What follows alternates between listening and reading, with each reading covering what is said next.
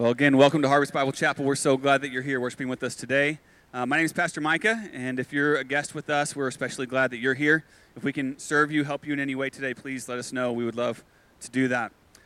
So this coming week, actually tomorrow morning, Courtney and I are leaving for a couple of days. We're getting to go down and spend a handful of days with other senior pastors and their wives from the GCC and just kind of have some time with them and refresh a little bit.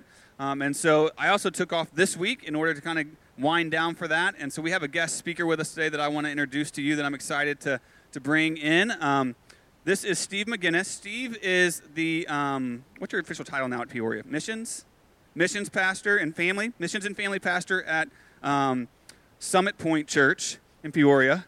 I got it. But he's especially close to my heart. Steve was my church planting coach when we were going through core group in the first year of our church here at Harvest. And there were many days through that long core group period that if I wouldn't have had guys like Steve in my corner counseling me and praying for me and cheering me on, that I'm not sure we would have got to here. So thankful for his investment in me and ultimately in our church through that. And so he has been a huge, whether you know it or not, he has been a huge blessing to our church over the last several years, and so I'm thankful for him to come today and to share God's word with us. So let's welcome Steve to the stage, can we? Thanks, buddy. Well, I will tell you that was a lot easier of an introduction and knowing when to come up than last week. So last week I was in Jacmel, Haiti, and we've got a training center down there, as Pastor Micah said. Part of my role as missions pastor, I also work a lot with church planting, church planters, and been a part of several domestically. Obviously, your church here is one, but also many internationally. But last week, Pastor Abraham at Harvest Jacmel, he was speaking in French Creole, and he twice used my name, so I started to get up. And then I realized it wasn't time yet, and I waited until he paused because I just didn't know because he wasn't speaking English. So thank goodness for an English introduction here. But as Pastor Micah said, so I am the missions and family pastor, so part of all of the missions and doing a lot of traveling and working overseas, as well as our local outreach. And then I also am over what we call family ministries, children's through high school ministries, and kind of at an executive pastor level, kind of managing staff in that as well. But it is a joy to be here. It is great to be here and see what God's doing here in this place and with all of you, and seeing over the years the prayer and really just God at work in that. So just a little bit about me. I am married to my wife here, coming up on 30 years, and we have 3 adult children who are married as well. 2 that live in the Peoria area where we are, and 1 set in Nashville, Tennessee as well. We kind of have a little bit of a crazy life as we are getting bigger. First of all, we are really fired up about this whole thing about being grandparents, and we're under good assurance that that is right around the corner because no official announcements have been made, but we're, you know what I'm saying? Okay, I'm just saying, we've been spending a lot of time in the baby section there. They got a lot of cool things that you can get. There's pack and plays and all kinds of stuff. Oh, man, we're on it. Looking forward to that. But right now, our niece lives with us, who my brother and sister-in-law have been in Costa Rica for the last 10 years. He also works with church planters and stuff there. And so she's in college. She lives with us.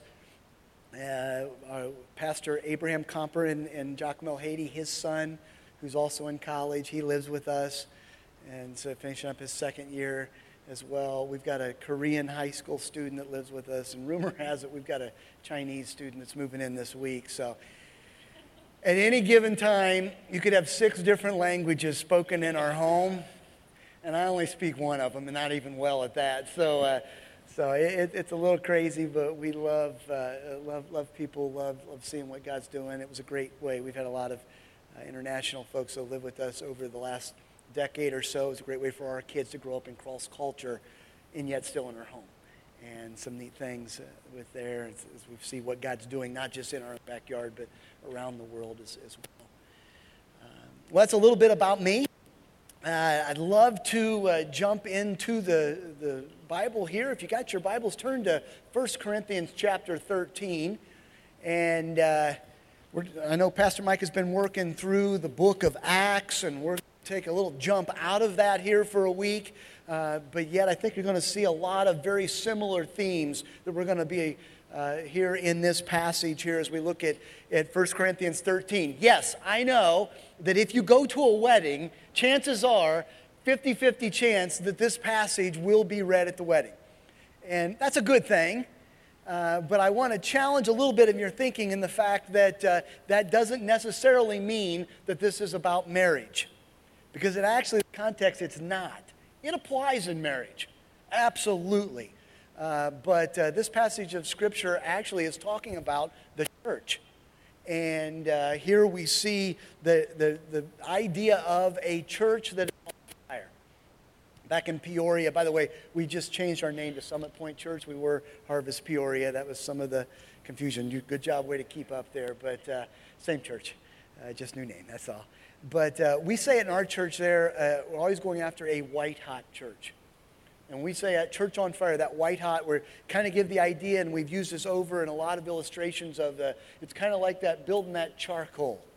And you get that right in the middle, you light it, you get it all fired up, and it just gets that white hot embers. And then we start bringing in the black charcoal that's cold and hasn't caught fire yet. Start nestling that up in there, and to get that white hot principle, it's that church that is on fire for Jesus Christ.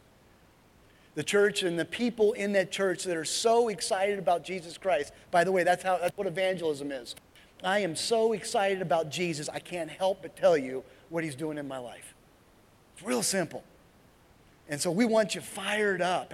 And so that's the idea, and that's really where we find in 1 Corinthians 13, Paul's writing to the church in Corinth, and really it's one of the most carnal of churches, the most ungodly in many ways. So many different influences of the time and culture and pagan practices and all that's going on as you work through the book of 1 Corinthians, that first letter Paul wrote. He gets to chapter 12 and he starts to talk about spiritual gifts. And so when people are spirit-empowered and that church is spirit-empowered and what those gifts are and how all of those gifts play together into accomplishing the purpose that God has called us to do within the church.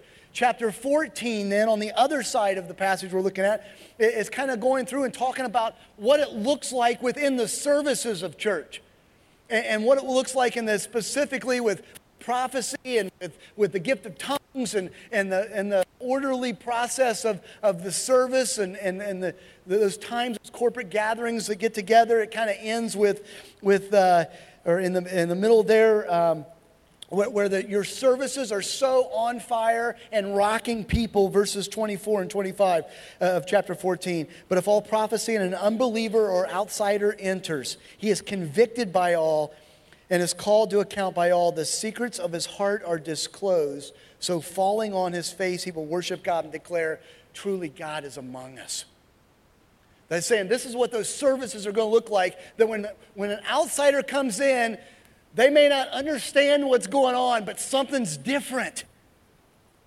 That the Spirit of God is working through the people of God in there, and they're like, I don't know what this is, but God is in this place. Amen? That's kind of what we're going for, and how do we get that? Well, that's really where we find 1 Corinthians 13. And so 1 Corinthians 13, you see there, starting in verse 1. If you're taking notes there, the first point is this. Value love because it's most important. Value love because it's most important. We see here in verse 1. And if I speak in the tongues of men and angels but have not love, I'm a noisy gong or a clanging cymbal.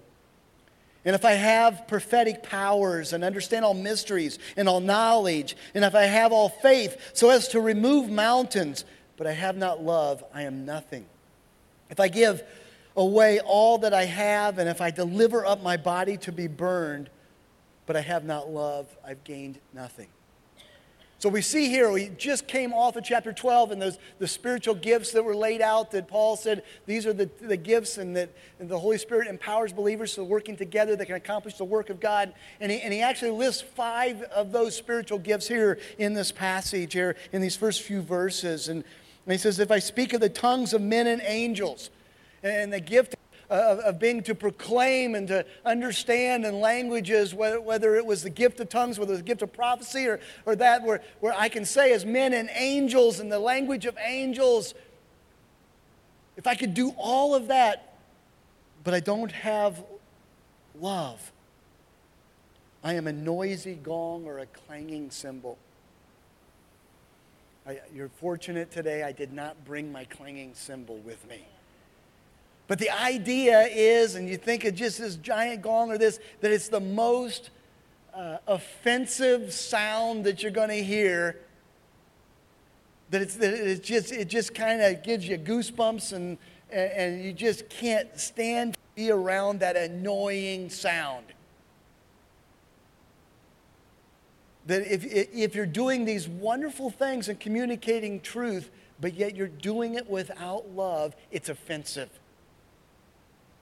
He goes on, he says, and if I have prophetic powers and understand all mysteries, if I have powers of being able to understand and to discern what is coming even in the future, or if I understand mysteries, these things that are many times left hidden there that God gives us, that he just kind of gives us little bits and pieces about, and we kind of piece it together, but I can understand the mysteries of God. And if I have all knowledge, and complete thought and how it all fits together and the discernment that goes into that. And if I have all faith, the kind of faith that it says the mustard that can move the mountains, the trust that God is at work and to be able to actually do some miraculous things even, moving mountains, here's the idea. If you have that kind of faith, but don't have love, you're nothing. Nothing. It's worthless. Paul doesn't stop there. He says, if not only that, but let's say I have all generosity, enough that I'm willing to give up all that I have, everything that I have, that I value, that I pour out, and I'm willing to give that up for Christ, for the church, but I don't do it out of love. I've gained nothing. If I'm willing even to sacrifice myself, even to the point of being martyred for my faith, but don't have love, it's worthless. That's a whole lot of descriptors, isn't it? It's a whole lot of the things that we do in church, that we do as a community of believers, only kind of on steroids, taken to the farthest extent, but saying, look, no matter what you do, if you don't do it in love, then it's worthless. It's futile. It means nothing. A church that is on fire for Jesus Christ must be motivated out of love. Love needs to be that thing that's at the center. It is the lubrication that's in all things. It's allowing everything to happen. That's enabling everything to happen. We need to be valuing love over everything else, is what Paul is saying here. So a couple of questions I have is this. First of all, so what does Scripture say? Whom am I to love? So what's that look like? Who am I supposed to show this love to? Well, if you go through your Bible here, here's at least 6 that I came up right away of whom I'm to love. Number 1, we're to love God. Love the Lord your God with all your heart, soul, mind, and strength. Second part of that verse, we're to love our neighbor. We're to love God. We're to love our neighbor.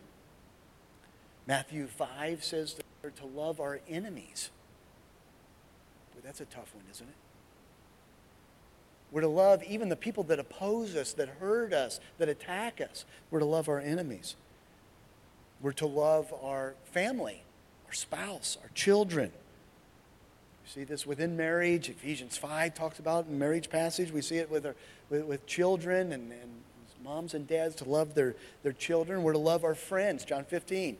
No greater love than this than a man lay down his life for a friend. The ultimate act of love. We're to love our brothers and sisters in Christ.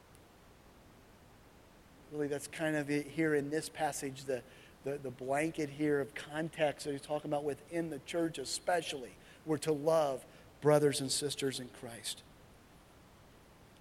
So that's just a taste of whom we're loved. Basically, we're to be loving the people that God puts in our path that we come across. It's hard to find someone that won't fit in one of those categories. Am I right? And so we are to be known by our love. And so the next question that I have as I evaluate it, at least myself, is, so what trips me up in that? What is it that gets in the way of my love? Here were four obstacles that I found in my love. Number one is my comfort. My comfort. I don't know about you guys, but who likes to be comfortable? Who likes to, kind of feel good in things? You start evaluating how committed to comfort you are, especially when you travel and spend a lot of time on airplanes. My assistant that works with me at church, she knows I've got some rules that I go by of where I like to sit on planes, where I don't want to sit on planes. Sometimes if she could control it, whom I'm sitting by, but I really can't control that as much. But there's rules that if it's within this price range, I'm willing to upgrade. You know what I'm saying? And the older I get, the more those boundaries seem to expand a little bit here in the comfort level. But so often, one of the things that trip me up in my love is that I won't be comfortable. You're now infringing on my comfort. I get put off with things and people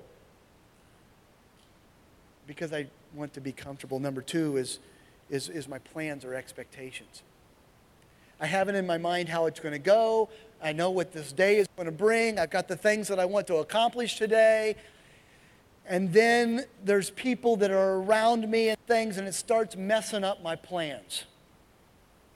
Messing up the expectations that I have.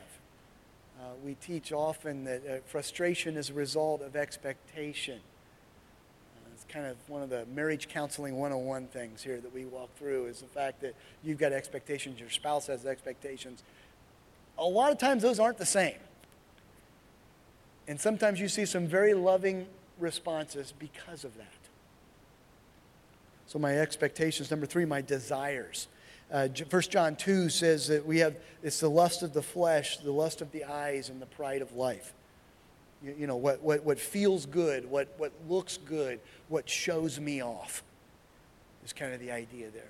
What looks good and presentable and admirable, what feels good kind of goes back to comfort, but also in the pride of life, what shows me up, lifts me up to other people.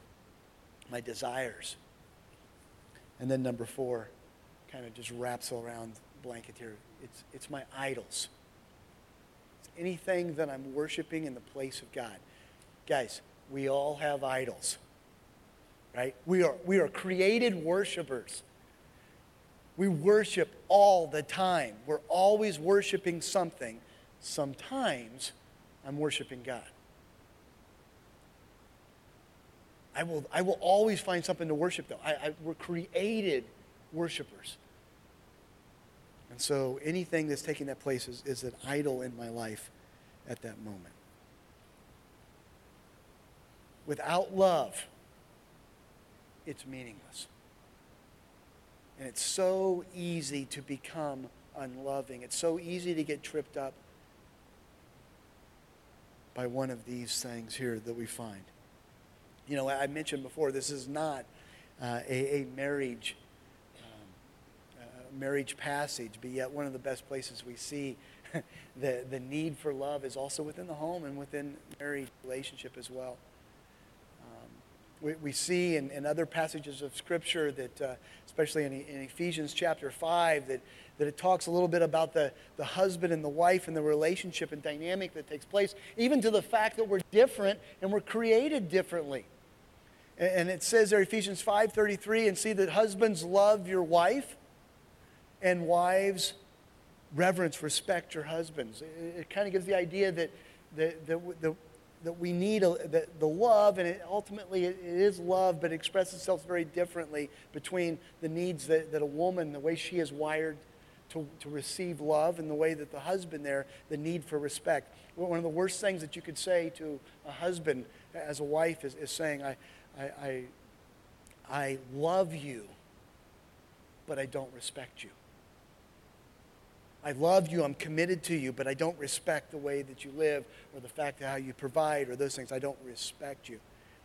Something that just will crush a man, and we're wired with that need for respect. But the converse of that, though, is the fact that the worst thing that you could say to your wife is, I appreciate all that you do, and I think that you're a good mother, that you're a good wife, but I don't love you. We so want and need that love. And for a husband, so many times we can say, look, I provide for you. I protect. I do these things. But I don't love you. How's that going to go over in your marriage, husbands? Doesn't mean a thing, does it? Yeah, those things are nice. But without love, it's not near enough. And that's what Paul's saying here. So how about you? What are you valuing more than love? What is it in your life? Think back over the last week. What is it in your life that you may need to sit down? That you may need to say, that this needs to be set down, and I need to go in pursuing a different direction. What is it in your life? Got it? So, are you showing love? Really the idea, though, so what's that look like? So how do I evaluate whether I am loving or not? Paul goes on in this passage. Point number 2, display love as an act of worship. Display love as an act of worship. Look at verse 4. We see now some descriptors of love. Love is patient and kind. It does not envy or boast. It is not arrogant or rude. It does not insist on its own way. It's not irritable or resentful. It does not rejoice at wrongdoing, but rejoices in the truth. Love bears all things, believes all things, hopes all things, endures all things. Love never ends. We see this, and many of you are kind of mouthing the words right now. We can repeat those things, but really to walk through, what does love look like? Well, Paul gives us a description here in great detail. We see love is patient. Love has the capacity to be wronged and not retaliate. It's really what that patience, that long suffering, being able to suffer long. And with dealing with people, of saying, look, I'm willing to be stepped on without retaliating. Patient. Love is kind. It's actively doing good. It's gracious. It's serving those that are around us. Love does not envy or boast. Envy or boast, kind of, I want to... I want to have it, and I want to show you what I have, is kind of the idea. I envy it, I want it, and then I want you to know that I've got it, right? It's boastful, it's arrogant in that. Love is not arrogant, it's not rude. It doesn't behave unseemingly. It doesn't have poor manners. or better yet, we would say it just the opposite. It is well-mannered. The purpose of manners, it's courtesy. It's a way to show love with strangers and people that we come in contact with. One of the things I so appreciate as I go and spend time in especially the Haitian culture, there are just so many different things that they have in place where they are so gracious to outsiders and visitors.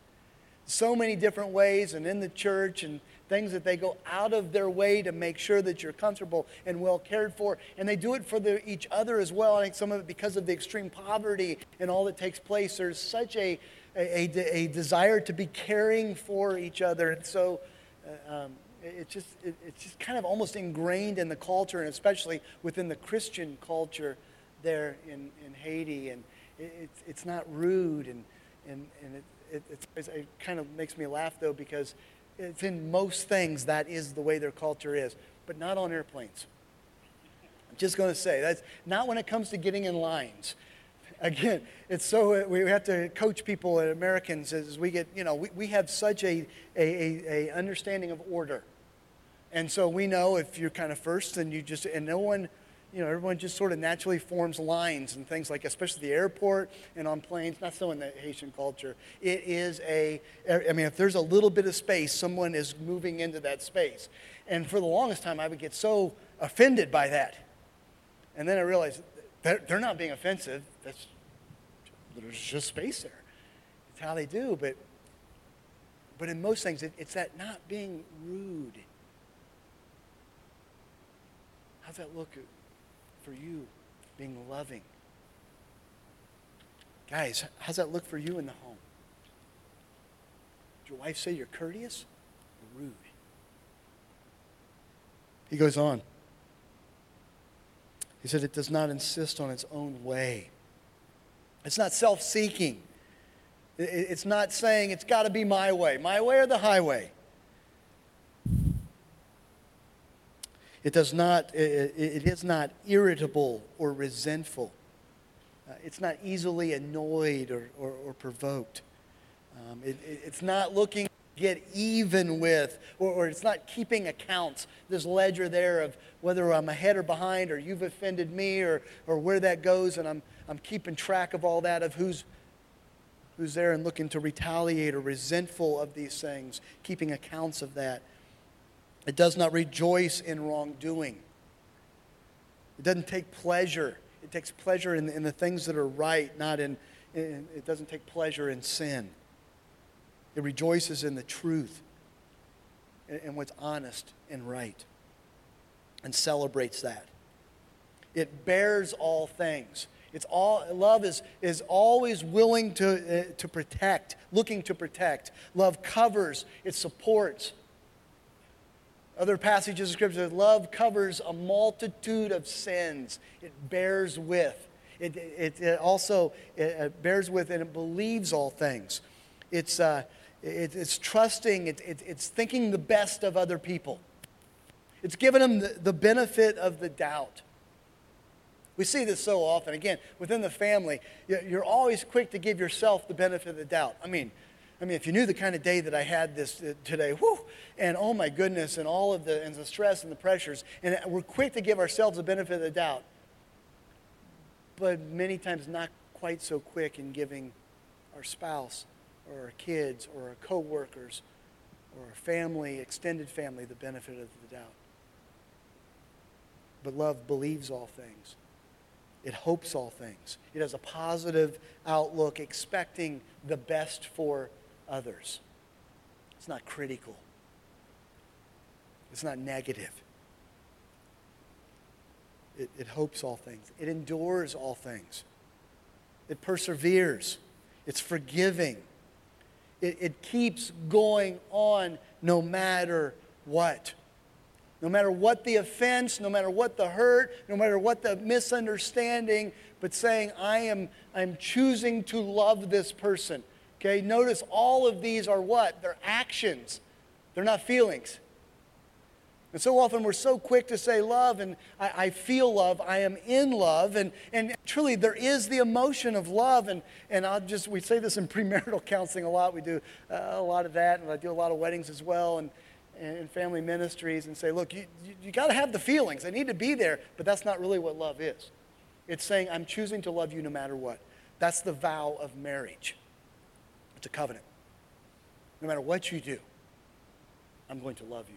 And that love's going to be action. It's going to follow this definition. And it endures all things. Love never ends. Love never fails. Love doesn't fall away like the petals of a flower in time and season where it just starts to fall away. Love never ends. So let me ask you, how's your love?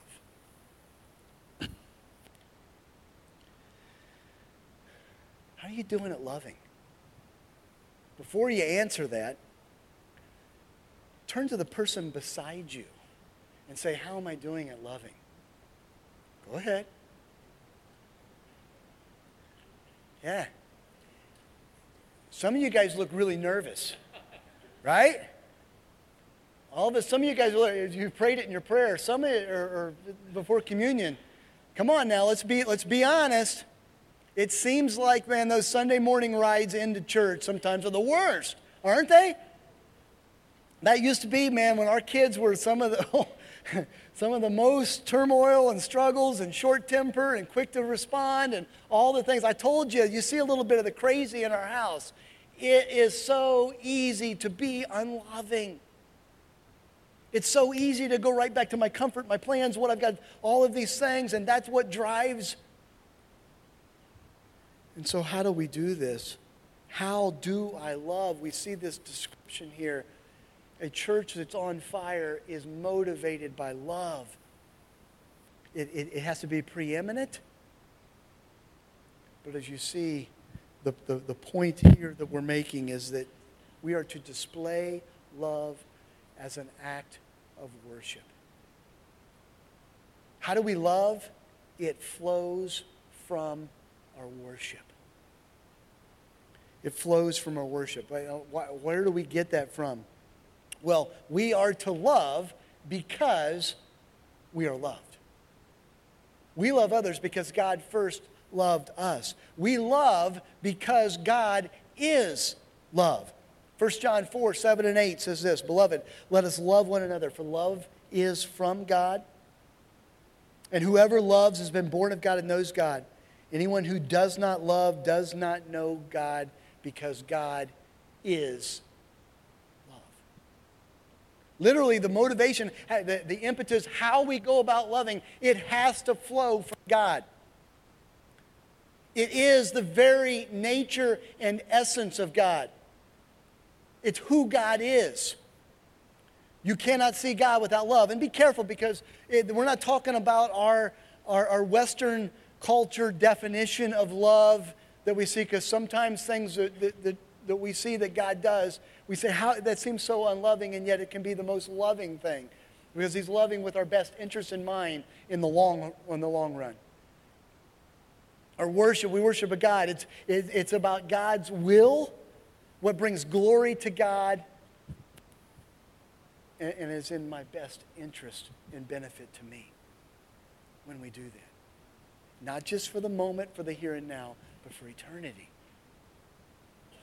And so we see it flows from God. Mark 12 tells us this. It's the great commandment here. It says what? Love the Lord your God with all your heart, soul, mind, and strength. And then love your neighbor as yourself. It's no coincidence the order that we find that. Loving others comes from loving God, from experiencing the love of God in us. And so how do we go about love? How do we be motivated by love? We say it this way here in where I'm from, in our church in Peoria. There's a three-step process. Okay? Everybody, I should have included the graphic here. Everybody just draw, if you're taking notes, just draw a triangle. Okay, and the bottom left-hand corner is right here. The top's up here. The bottom right-hand corner is there. Yep. Okay. In that bottom left-hand corner, first it starts with encounter God. It starts with encounter God. These are all three E's here. Encounter God. This is when we spend time with the Lord. It's when we hopefully daily and moment by moment we open up God's Word and we hear from Him. We spend time with Him. We converse with Him really through this whole process here.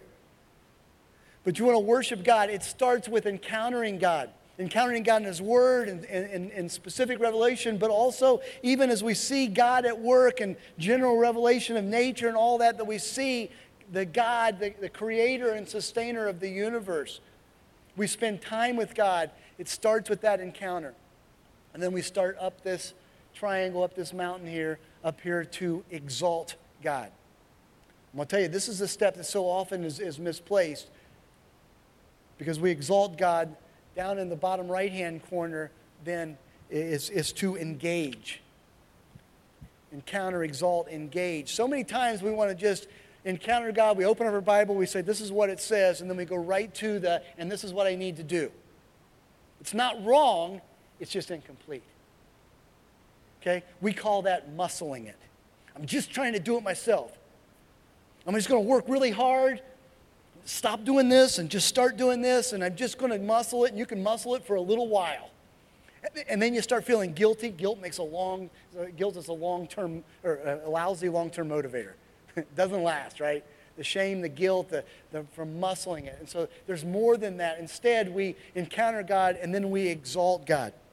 Some of the things we see in Scripture there where it says of abiding in Christ, John 15, where we're spending time, we're relationally abiding, staying time, hanging out with Christ. We behold. You see over and over in the New Testament, behold, it literally means check this out. What God said, we behold the glory of God. We recognize God for it. As we're in God's Word, encountering God, we're seeing these things and taking that head knowledge into worship of, wow, look at who God is and what God has done. Beholding the glory. This kind of comes from 2 Corinthians 3:18 where he changes us from one degree of glory to another. That's how the transformation takes place of the heart. It's the beholding God. It's the praising Him for who He is and what He has done. It's the being still. The idea in Psalm 46, be still and know that I am God. That literally in the Hebrew it means dropping your arms. Not holding up here. But be still. Stop trying to do it. And just rest in God and who He is. Be still and know that I am God. In trust, in dependence, in worship. And then to be filled. It says to be filled with the Spirit. This filling of the Spirit, it comes from confessing sin and worshiping God. I'm setting down the things that I'm, right?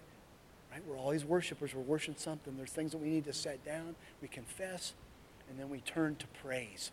Lord, this is who You are. I'm going to celebrate You in that moment. Thanksgiving, thankfulness is a part of all that. I'm so thankful for who You are, what You've done, where I've seen You at work, and where I've seen You exhibit who You are and the characteristics of God in my life. It's that exaltation. It's that process. Sometimes we can read God's Word, encounter God, and we check the box, and we never actually take it to worship, to exaltation. Okay, we do this. It's like the owner's manual of my car, right? We just, what do I got to do? Okay, there's I change it. I take the cap off. Okay, there, check. And I'll do it. And we lose sight of the worship, the exaltation. When you exalt, once you encounter God and then you exalt Him, now we start to engage and live that out. And you'll be amazed at now as God, as you're filled with the glory of God, of who He is, as you've spent time with Him, as you've worshiped Him. How are you when you come out of just one of those awesome worship services and you come out, man, you're on fire, you're just kind of walking like 6 inches off the ground, you know what I'm saying? And you're just like, man, and everything's good. And for a little while, that lasts, and then the realities of life, and then we get so sidetracked and all this stuff, and the kids and the what. And we need to be rejuvenated, exalt, encounter, exalt. This is a process that takes place many, many times throughout the day. This is an ongoing process. And then we engage. And in this passage, that engagement looks like love. What's He called us to do? To love. How do we do it? We love because we've spent time encountering and exalting God. And then it just becomes a natural outflow of our lives. Encountering, exalting. So how are you doing with that? What's that look like? It kind of looks like this. Think of it this way. You may have seen this illustration before, maybe not, but clear guys, that's me. That's me. This is there at the moment. This glass is empty, right? As we come to Christ and as we are maybe spending time, maybe not, maybe that, and we see the glory of God at work like this water, and it starts to fill up this glass. And as the glory of God starts to fill us. And so we've got the command, God is love, He fills us, we're to love others. And so many times, though, we got to kind of work at it, right? And so we start to work at it, we're working back and forth. It's pretty easy with this glass, but man, if this thing was bigger, then really got to pour and do that. And we work, and all of a sudden, then a little bit of love comes out. And okay, that's pretty good, but man, empty again. Need to get filled back up. And it becomes this arduous thing, and we can love a little bit. Maybe if you get good at it, you can love a little bit more, but we're working through, and we're missing the fact that it doesn't have to be hard work. It's not that it's always easy, but the more that we're filled up with the love of God, as much as we behold the glory of God, the more what happens is as He fills us up, what happens? It just naturally flows out. It just naturally flows out. You just can't help but love. Feel free to drink that. Right? You feel, and it just starts to just pour out. In what ways? Those are the descriptions that are given there. How do we love? We love as an act of worship. You want to be a better lover? You want to be better at loving the people that are around you? Be a better worshiper. Be better at worshiping the Creator of the universe. Exalt. Encounter. Exalt. And then engage. Spending time with the Lord. Letting Him fill you up. Stopping. Being still. Guys, I know I can be in sometimes more disciplined than others, but at one of the most disciplined times, man, I get my checklist out. I got checklists for my checklists. You know what I'm saying? Got so much stuff going on. I'm checklisting everything, and I sit down in the morning, and I got 10 minutes. And I check. I haven't spent any time with the Lord. Oh, I read the passage for the day or whatever else. But there was no exaltation going on there. There was no beholding the glory of God, seeing Him at work and being a part of that. We love out of worship. You want to be better at loving. You want to be a church that's on fire, a church that shows off the love of Jesus Christ.